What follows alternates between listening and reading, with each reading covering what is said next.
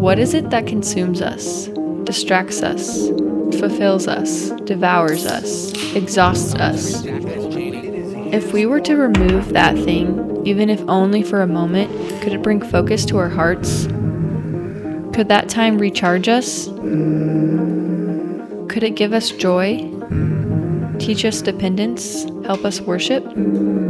Could it renew intimacy? Teach us to adore?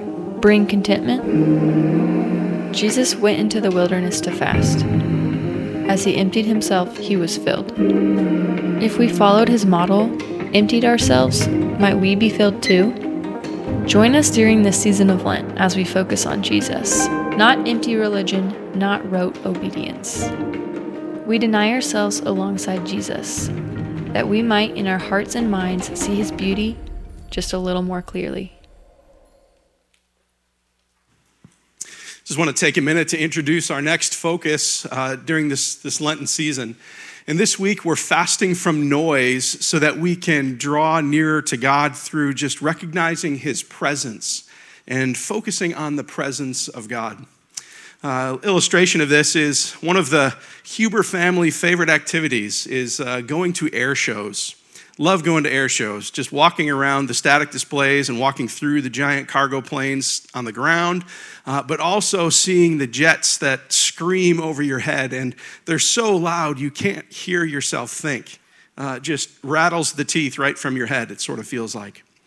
Uh, both of my kids are in the room, and so I'm doing a very terrible pastor thing and throwing them under the bus by using them as an illustration.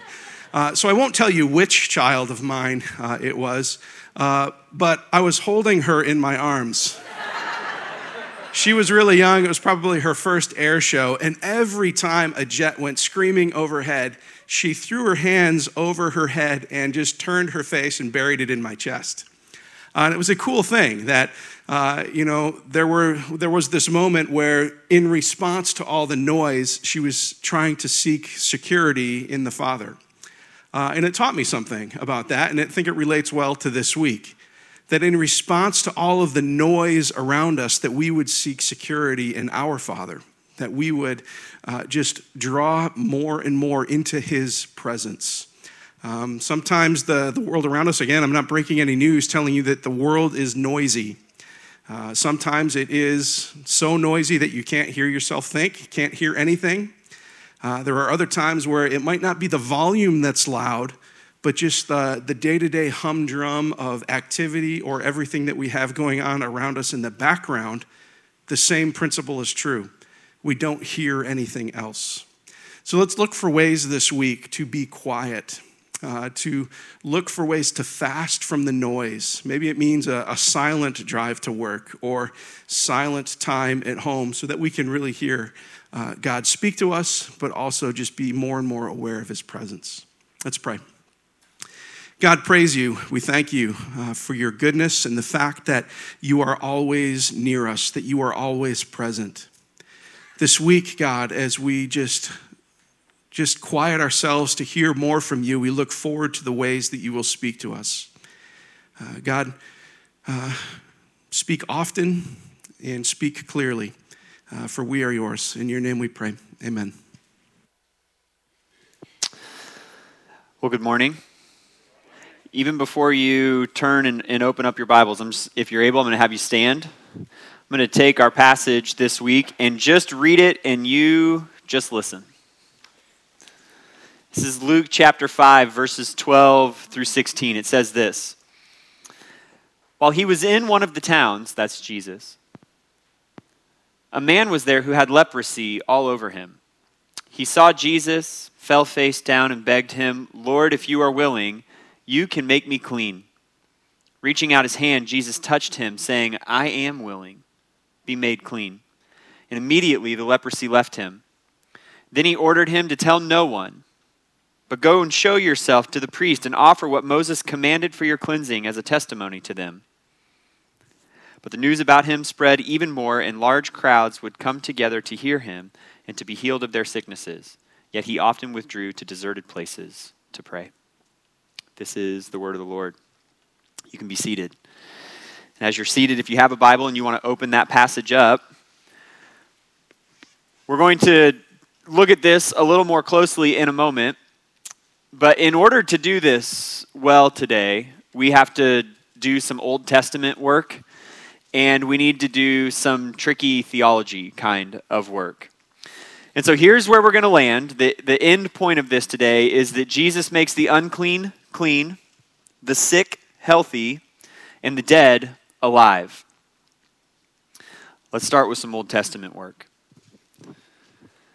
If you get a skin irritation or you get like a sore that shows up on your arm, your first step is probably to go to CVS or something like that, look for something over the counter, try that out. If it doesn't work, then you would go and see your doctor. And if your doctor says, I think you need to see a specialist, they would refer you to a dermatologist.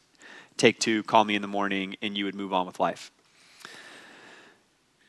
That's not how it worked if you lived in the Old Testament. It's not how it worked if you lived at the time of Jesus. And so I want you to picture the following scenario with me. You wake up one morning and there's a small spot on your forearm that kind of burns and itches. And you think to yourself, hopefully it's just a little irritated.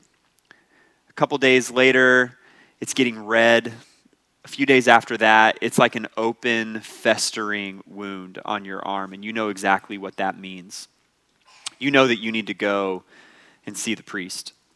But before you go and see the priest, you take everything that you've touched over the last four or five days your bed sheets, any of the you know instruments you used to eat with you take them outside and you burn them all because if anybody else touches them in your family they're likely to be subjected to the same thing that you're about to be subjected to and so once you've rid yourself of that you walk through all your neighbors, uncertain if you're ever going to see them again, and you go and you stand before the priest, and when it's your turn, he takes a look at your sore, which is open and somewhat deep, and the hair from your arm that would normally be, you know, dark colored has gone white on the inside, and he takes one look at that, and he looks at you, and he utters the word that you've been afraid of hearing for a week now.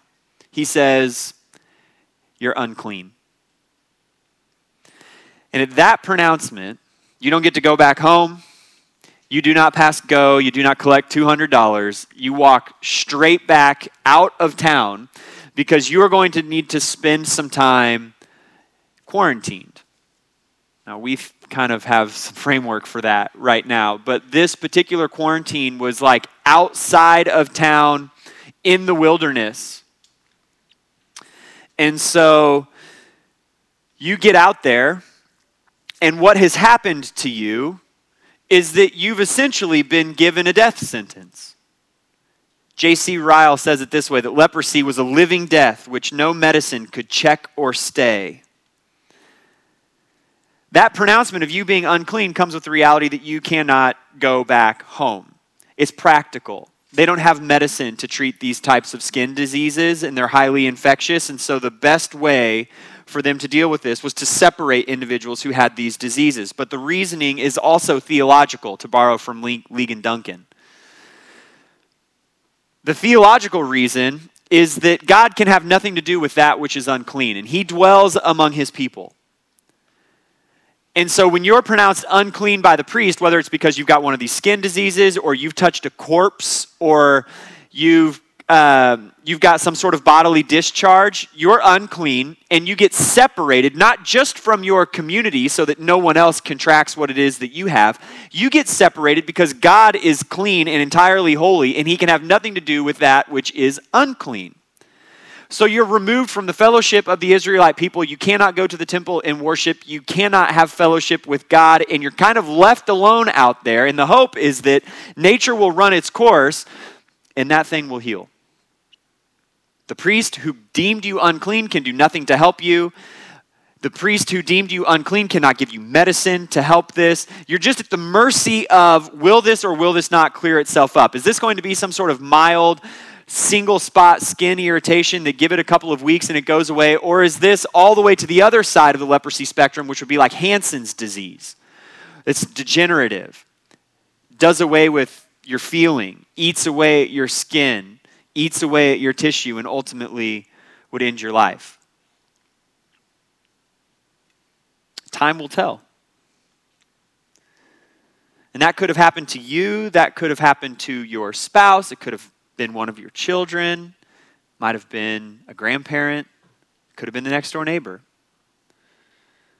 And if nature determines to like bring you back to life and heal you, you've got to go back and see the priest again. And so you walk yourself back into town, but you can't show up at the priest empty handed. You've got to come with two live birds. Now, one is going to be slaughtered, and all the blood from that bird is going to be drained into a clay pot. The other one, alive, is going to be dipped into the clay pot with some other instruments, and you're going to be sprinkled seven times with the blood from your sacrifice. And the priest is going to look at you, look at your sore, see that it's cleared up, and say, clean. He's going to send you home, but you can't go inside yet. You've got to stay outside of your house or your tent, depending on what era of Israel we're living in, for another seven days. And on the seventh day, you're going to shave all of your hair head, eyebrows, arms, legs. Men, you would shave your beard off, and you're going to go back to the priest, this time with two unblemished male goats, as well as a bunch of flour and some oil for a grain offering. One of those lambs, along with the grain offering, is going to be a guilt offering. The priest will offer that on your behalf. What are you guilty of? Well, you're guilty of getting sick. The second lamb is taken into a sanctuary and it's slaughtered as a sin offering. Because your uncleanness is not due to your sin, it's a reminder of sin. And so some of the blood of that second sin offering is brought back out of the sanctuary. It's rubbed on your right earlobe, your right thumb, and your right big toe. And then the priest takes some olive oil and some of your grain and he mixes it together in his hand and he rubs some of that on your right earlobe, your right thumb, and your right big toe. And then he takes some of it and he wipes it on your forehead. And now atonement has been made for your sin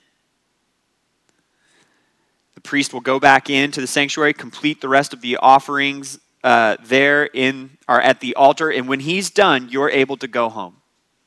Finally, back home. What for us would have been a few days of like some topical ointment or something, for you has been time out in the wilderness, one sacrifice, seven days sleeping outside of your house, and another set of sacrifices, but now you're clean. Sickness had made you literally a dead man walking. Your very life hung in the balance as you let time pass. That is how skin diseases or leprosy, which is a spectrum, was treated in Israel.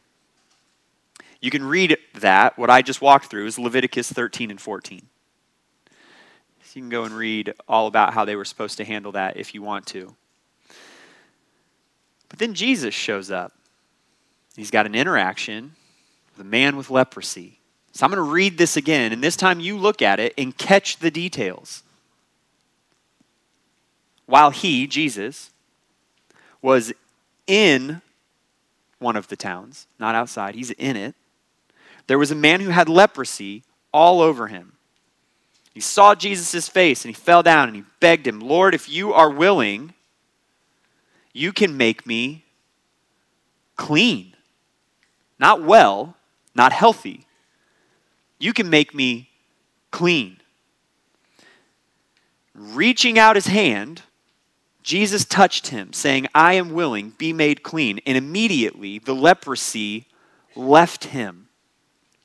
And then he ordered him to tell no one, but go, show yourself to the priests, and offer what Moses has commanded for your cleansing as a testimony to them. The news about him spread even more, and large crowds would come together to hear him and be healed of their sicknesses. Yet he often withdrew to deserted places and prayed. If you were a Jewish individual and you were either near Jesus when this took place, or you were hearing this account retold or reading about it from Luke, you would have been absolutely appalled that this man with leprosy is in town. What is this guy doing? He's putting all of us at risk. If any of us make contact with this individual, we will be unclean. And so we'll have to go outside of town and do all of the sacrifices. And so here's this guy, totally reckless. And in the event that you were ever on the outskirts of town and you saw one of these lepers who had been sent out of town, they would have to yell at you, unclean, unclean, so that you knew to steer clear. Now, here's this guy who's not only in town, but now walks up to Jesus in a crowd full of people, falls down at Jesus' feet, and says, Not unclean, but if you are willing, you can make me clean. And as if that's not bad enough, Jesus does the absolutely unthinkable.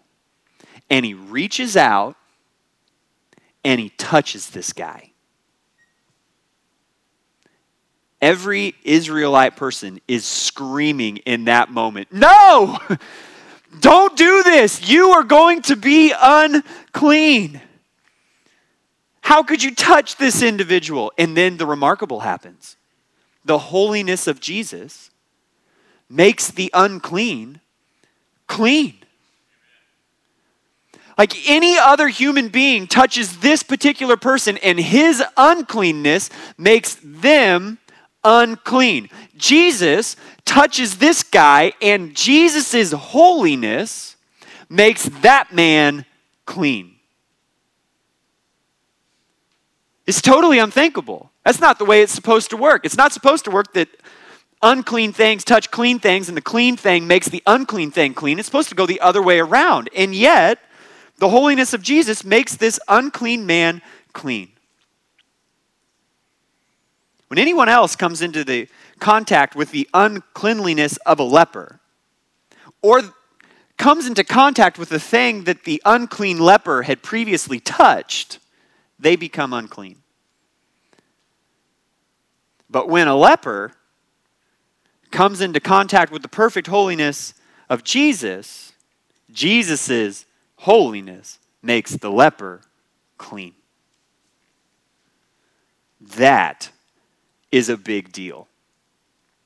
Don't miss the other component of it, though. This man walks up, drops down at Jesus' feet, doesn't ask to be made healthy, asks to be made clean. Jesus reaches out and touches him, saying, It's not I am capable, I am willing. So it's not just that the holiness of Jesus can make the unclean clean, it's that the compassion of Jesus makes him eager to make the unclean clean. the divinity of Jesus, his holiness, his divine, perfect nature is the Son of God. The Son of God from the Trinity makes it so that his holiness can take unclean things and make them clean. But it is the compassion of Jesus that makes him eager to do so. Think about those laws in Leviticus. Like we read all about all the sacrifices in Leviticus. We read about the, the regulations and all the various things that people were supposed to do, and we read them and we think, this all sounds kind of harsh. But sin is a reality in the world, and God provided the law so that people could be brought back into right relationship with Him. He longs for that. So, here, Old Testament, is how you can do it. It's not just that Jesus shows up and now God longs to make people clean. That's been the case all throughout the Old Testament. And the law was the means by which they did that. Now Jesus shows up and he's the fulfillment of the law. So he reaches out and he says, I'm willing, be clean. And the unclean becomes clean. There's no amount of uncleanliness that would deter Jesus from longing to make them clean. You read throughout Leviticus 13, 14, 15, it talks about lepers, it talks about people who come into contact with dead bodies, it talks about people who have discharges, they're unclean. Well, in like a two chapter stretch here in Luke, Jesus is going to touch a leper, cleanse a woman with a discharge, and raise a dead child. He's going to make that which is unclean clean, and he's eager and he longs to do it. Just the passage we looked at last week.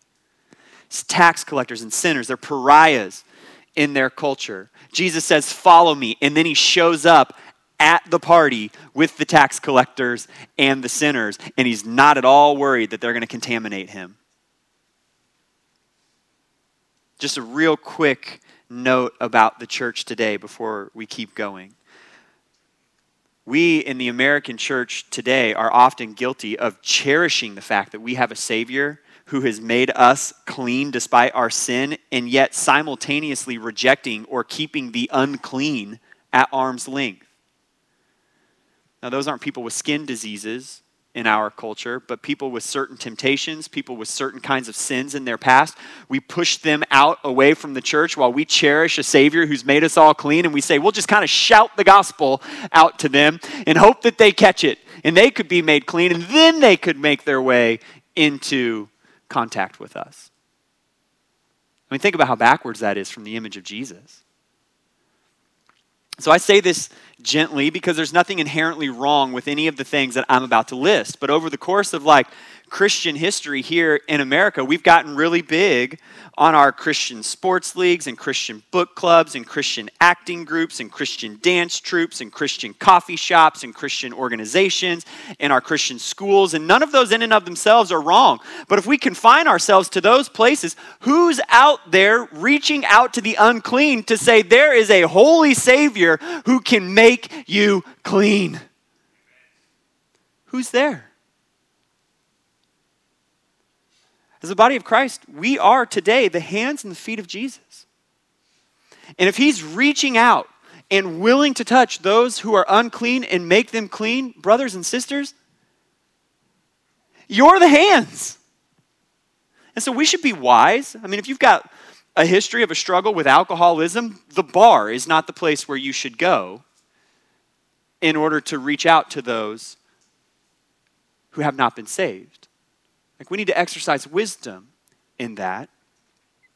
And yet we should not be worried about being contaminated by the sin of those who are broken. If the reason that we don't go to those places is that we're somehow afraid that the uncleanliness of someone else is going to like rub itself off on me, then we ought to get more serious about our own sanctification and walking in the power of the Holy Spirit and knowing that the Holy Spirit will help us to resist temptation, we need to get more serious about that rather than get more serious about stiff arming those who are lost in sin. We can't make someone clean, but we can be the conduit through which the power of God flows and makes the unclean clean. We are the hands and the feet of Jesus. We are to be the ones who reach out into our society and are willing to engage with and care for those who have been written off as unclean so that a willing and a capable Savior can do what only He can do. And that's make the unclean clean. Notice, though, that Jesus just doesn't just make this man ceremonial clean, ceremonially clean, he does heal him. And so the holiness of Jesus not only makes the unclean clean, the holiness of Jesus also makes the sick healthy. The priest couldn't do that. The priest couldn't make the leprosy go away. All they could do is look at the sore and say unclean, and then when you came back and showed them that it had healed, they could say clean. Jesus, on the other hand, makes the man clean and makes the man healthy. And then he sends him away and says, Go show yourself to the priest. Offer what you're supposed to offer as a testimony for them. A testimony for the priest, so the priest would know what Jesus just did was definitive. A testimony for the rest of the Israelite community that's there because there was a law to be followed in a way that you were brought back into society. So go and show yourself and bear testimony to the fact that you are clean and the sore is gone. The leprosy is no more. It's a testimony to this man about Jesus and what he's come to do. Jesus is the perfect fulfillment of the law. And so here he is upholding what the law commands by ultimately fulfilling it, but then sending the man away to still do what he was supposed to do under the law. And yet he encourages the guy not to tell anyone. This is the second time we've seen Jesus say to something, don't, don't say who I am. The first time it was to a demon, now it's to a man who's been cleansed of his leprosy. The reason for that in both instances. So, with the demon, a demon can identify who Jesus is, but that demon does not worship Jesus. So, Jesus is protecting the clarity of his message about who he is as Savior. The demon isn't going to talk about what it would look like to submit to this king who has arrived and is the Savior. And this individual, this man, he's got a partial idea of what Jesus has come to do. He's the bringer of cleanliness, he's the maker of health. And yet it's incomplete because this man doesn't know that Jesus has ultimately come to die on the cross for salvation. And so Jesus says, Don't go and tell anyone. But what ends up happening, right? A group of people just watched a leper fall down in front of a guy, and the guy touched the leper, and the leper was, he- was healed. That story is going to get out. And so it gets out, and crowds start flocking to Jesus.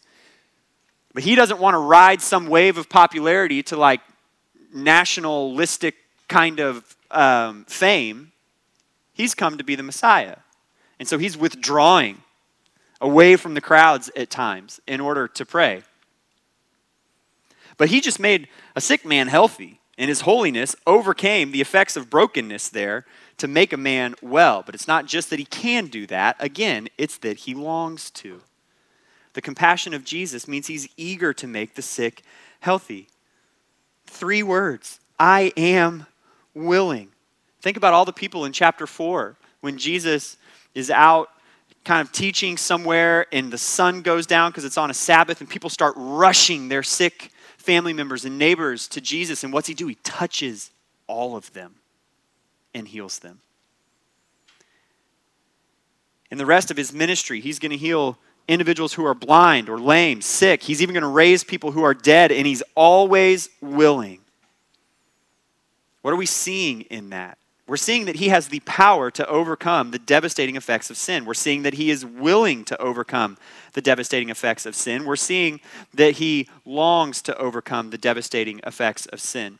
And I mentioned in the last passage where we saw Jesus heal that over the course of this series we're going to have a lot of opportunities to talk about healing. And so I, wa- I want to like start to wade into those waters, but this is where we need to do some tricky kind of um, nuanced theology the reason is because the right place for us to start, if we're going to understand healing at all, is to start with some of the foundational questions. Where does sickness come from? Does God make people sick? If God is really good, why do these, ex- these illnesses exist at all? And is sickness a result of my own specific sin?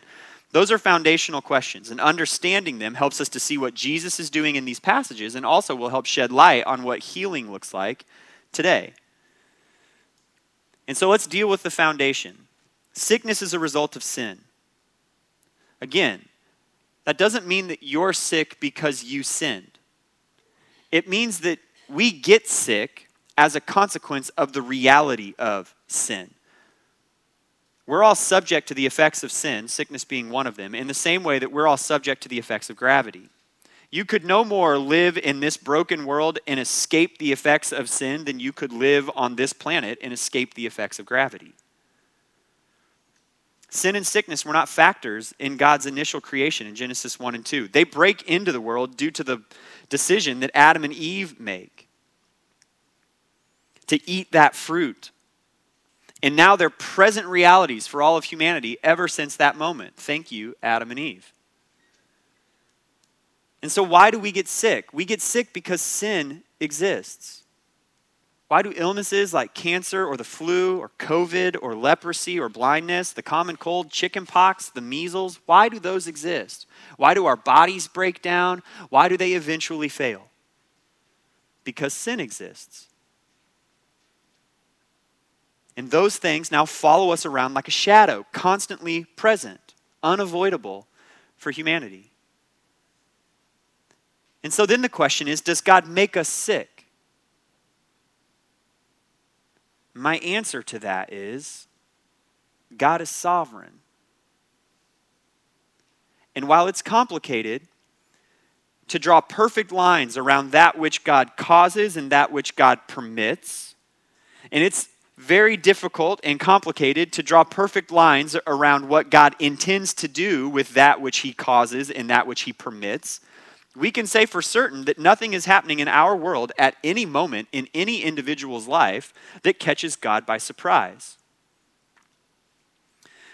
So when we say that God is sovereign, we're not just saying that he can do all that he wills, but to borrow from John Piper, when we talk about God being sovereign, we're saying that he does do all that he decisively wills. And if you were to just take the breadth of Scripture, we see that God holds absolute sovereign sway over the wind and snow and lightning. That's the book of Job. That he holds absolute sovereign sway over frogs and gnats and flies and locusts and quail. That's the book of Exodus. That he's sovereign over fish and worms. That's the book of Jonah. That he's sovereign over sparrows and flowers and grass and the cattle on a thousand hills. Those are the Gospels. That he's sovereign over famine and the sun. You get that out of the narrative portions of the Old Testament. You read the book of Acts, you see that he's sovereign over prison doors. You see Jesus' ministry and that God is sovereign over blindness and deafness and paralysis and fever. You read the book of Proverbs and you find out that God is sovereign over travel plans and the hearts of kings and the outcomes of battles in the nations. And if we can allow for God to be sovereign over all of the wonderful parts of life, as well as the benign aspects of our lives and our world, we would also have to allow space for Him to be sovereign over those things which are not so wonderful. We would have to be willing to trust that He could have good, pleasing, glorifying reasons for doing what He decisively wills. It's a mystery that's painful at times, but we cannot write off as if a sovereign God would be sovereign over all things, and yet a couple of things can run out of control, out of his grasp. God is sovereign. And these are difficult questions to deal with, but I, I, heard someone in an interview recently say that we do theology in the light in places like church on days like this so that we can stand on it in the dark. When the diagnosis comes, ultimately, sickness in the world is a visible reminder of sin in the world. Our sickness reminds us of the reality of the fact that we live in a broken place where sin is a reality. Our sin's a reality, and sin in general is a reality. And sickness reminds us that it isn't supposed to be this way. That this is not the way God created things to be. It pushes us to think of the glory of eternity and the reality that sickness will no longer be present there. It offers us ever present reminders that these bodies are going to fade and we are going to die and if we've placed our faith in Jesus, He's going to make us eternally well. And the memories of these broken, fading, decaying bodies will be little blips on an eternal radar of glory in the presence of the Son. Sickness offers us opportunities to share the beauty of the gospel and the truth of a Savior who is both able and willing to heal, to heal from sickness and to heal from sin.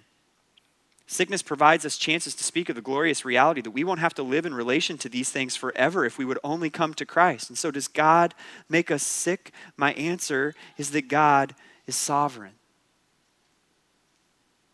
If God is good, why does He allow sickness? Why does He allow sickness to exist in the world? My answer to that is that it's impossible for a finite creature with finite knowledge who sees a limited aspect of an eternal story to tell an infinite God with perfect knowledge who sees all of eternity in a single glance what is and what is not good.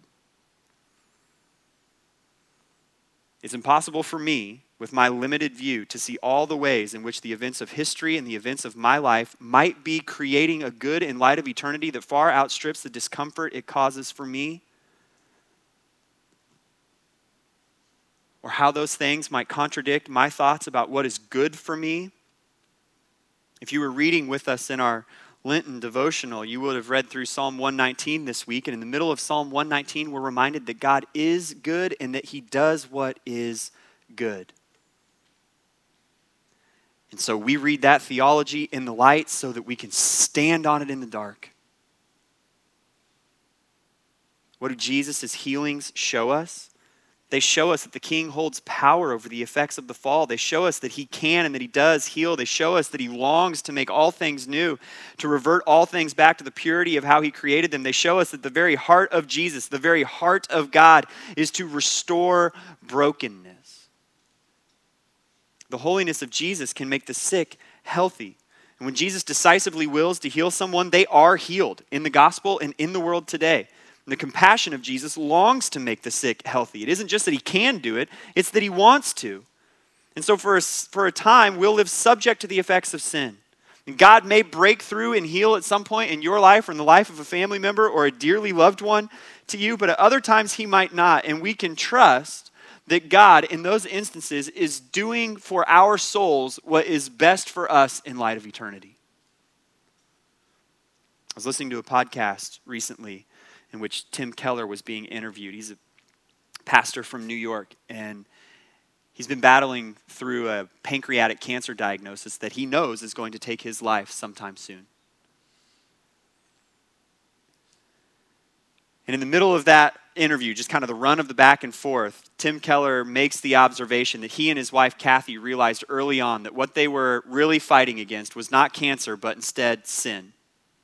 And he said, Not that my sin is the reason that I have this cancer, or that if that I lived sinlessly, I could rid myself of this cancer. The reality is that God is doing in my final days his final preparations that I would be ready to enter into eternity. And this man staring down the barrel of every two weeks for the rest of his life, chemotherapy treatments, says, and in his sovereignty, he has chosen cancer as that means. And he's looking forward to eternity, but he quotes John Newton, where John Newton says, Our primary struggle as human beings is an inordinate attachment to the things of time. Tim Keller says, One of the things that cancer has taught me is that I make too much of earth and not enough of heaven. But when I start to make enough out of heaven, I loosen my grip on the things of earth and I can appreciate them for what they are. And that would include his body and food and like sunshiny days. That which God decisively wills, he will accomplish. And we may not have all the answers to all the questions, but we have answers to the big ones, and that's that he is good and he does what is good that ultimately sickness broke into this place as a result of sin, and now sickness pushes us to look at the cross. And anything that forces us to look to the cross is good for our souls. Because when we look at the cross, we see the place where Jesus ultimately made the unclean clean, where he ultimately made the sick healthy, and where he ultimately makes the dead come alive. And it's the holiness of Jesus that makes the dead alive. This account is an early tremor of what Jesus is going to do on the cross. This unclean, sick man has been cast as a dead man walking, cut off from the Lord, cut off from worship, cut off from his family, cut off from the community of God's people. And along comes Jesus and makes him clean. And now this man that was basically left for dead out in the wilderness has been brought back to life. Clean, healthy, alive. That holiness changed everything for this man.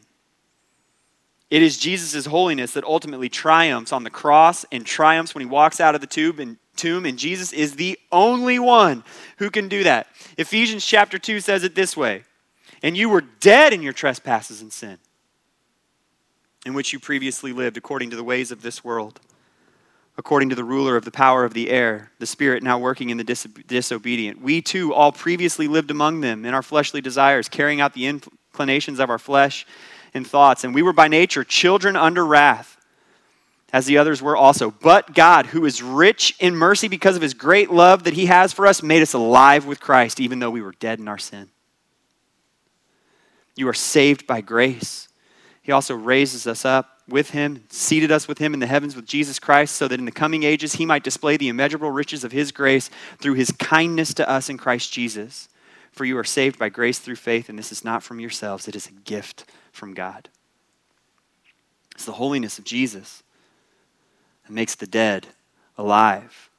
But don't miss the fact that the compassion of Jesus means he's eager to make the dead alive. How eager is he to do that? So eager that he walked himself to the cross. Luke chapter 9, he's going to set his face toward Jerusalem. In Luke chapter 19, he's going to arrive on the outskirts of Jerusalem and then walk himself into that. And then at the end of Luke, he's going to have a cross strapped to his back and he's going to walk that thing where? Outside of town. Up on a hill, cut off from the rest of his people. And in that place, he's going to hoist himself up there onto the cross and he's going to heave all of your sin and all of your uncleanness and all of your brokenness up there on his shoulders. And with one dying breath, he's going to shout out, Clean! for every person that comes to him. And he was willing to do it. Not just able, willing. That's the heart of the Savior. And so, the foundational question when it comes to healing is not, in my mind, why does God choose to heal some and not others? The foundational question when it comes to our sin and our brokenness and our need to be made clean and our need to be healed, that question is why would He choose to heal anyone? Sickness came into the world as a result of humanity's sin. The reason there's any uncleanness to talk about is because of the reality of the sin that humanity has brought upon itself.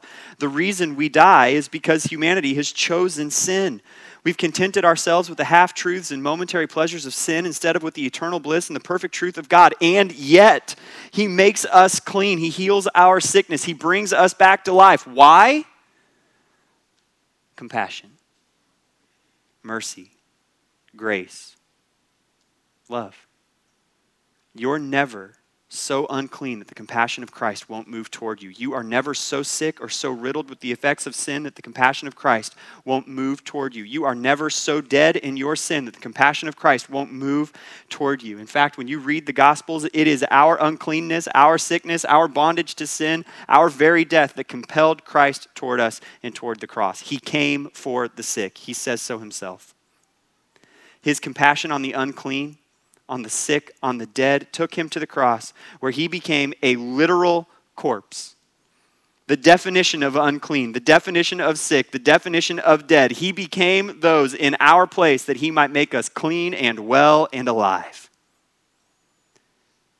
And his holiness meant that he could, his compassionate heart made him eager to do so.